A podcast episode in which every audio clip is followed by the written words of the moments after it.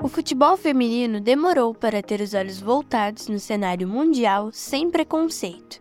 Não que isso não exista hoje em dia, mas, com o passar dos tempos, o esporte ganhou cada vez mais credibilidade e competições organizadas pela FIFA e pela CBF. A primeira Copa do Mundo feminina, por exemplo, foi realizada em 1991 e a participação nos Jogos Olímpicos aconteceu em 1996. Entre jogos amistosos e beneficentes, as mulheres conseguiam jogar. E em 1940, um duelo feminino teve como palco o estádio do Pacaembu, em São Paulo. Só que o que era para ser uma conquista causou uma polêmica, e muitas pessoas foram contra a versão do esporte para mulheres. Política e opinião pública da época não gostaram de ver as mulheres jogando futebol. Em 1941, veio o primeiro decreto-lei, com a criação do CND, Conselho Nacional de Desportos, que ressaltava, abre aspas, as mulheres não deveriam praticar esportes que não fossem adequados à sua natureza. Fecha aspas. Apesar de não ser citado nominalmente, o futebol se enquadrava.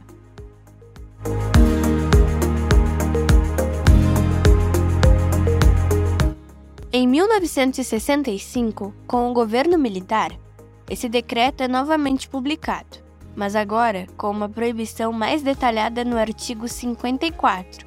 Abre aspas.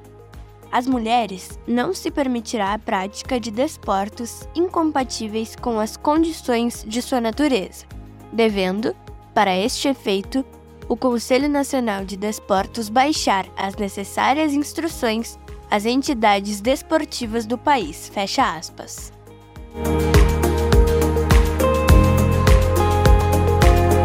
Foi apenas no término da ditadura que o fim da proibição de mulheres jogarem futebol aconteceu.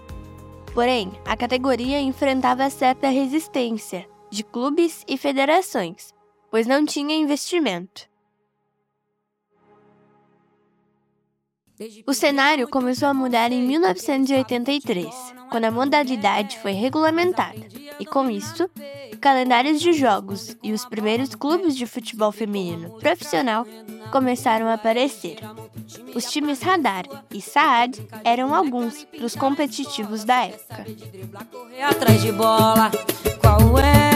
Apesar de ser um esporte profissional oficializado, futebol feminino no país demorou para ter uma grande visibilidade e grandes times apostando na modalidade.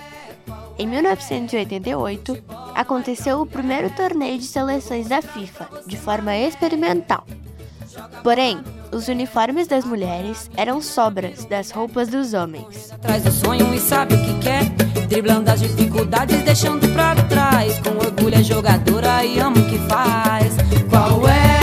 Futebol feminino no Brasil começou a ser mais falado entre 1999 e 2003, com a seleção brasileira conseguindo feitos como medalha nos Jogos Olímpicos e terceiro lugar na Copa do Mundo. Porém, mais recentemente, a modalidade começou a ter mais visibilidade, com transmissões de jogos na televisão, engajamento nas redes sociais e patrocinadores grandes nos principais times do país. Agora no refrão, qual é? Ainda há muita resistência com o futebol feminino aqui no Brasil, mas a barreira já foi quebrada e agora tem tudo para evoluir e seguir crescendo cada vez mais.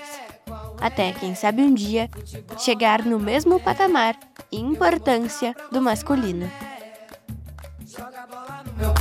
Mina de fé, de garra, swing, samba no pé. Na ginga, catimba, encanta por ser mulher. Dona da bola, não enrola na roda, entra de sola. Seja de bola ou de samba, faz o que quer. Quem é?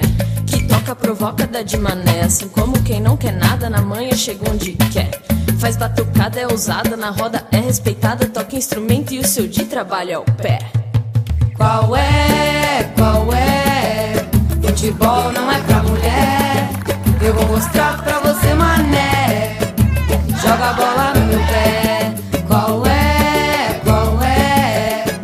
Futebol não é pra mulher. Eu vou mostrar pra você, mané. Joga a bola no meu pé. Joga a bola no meu pé. Joga a bola no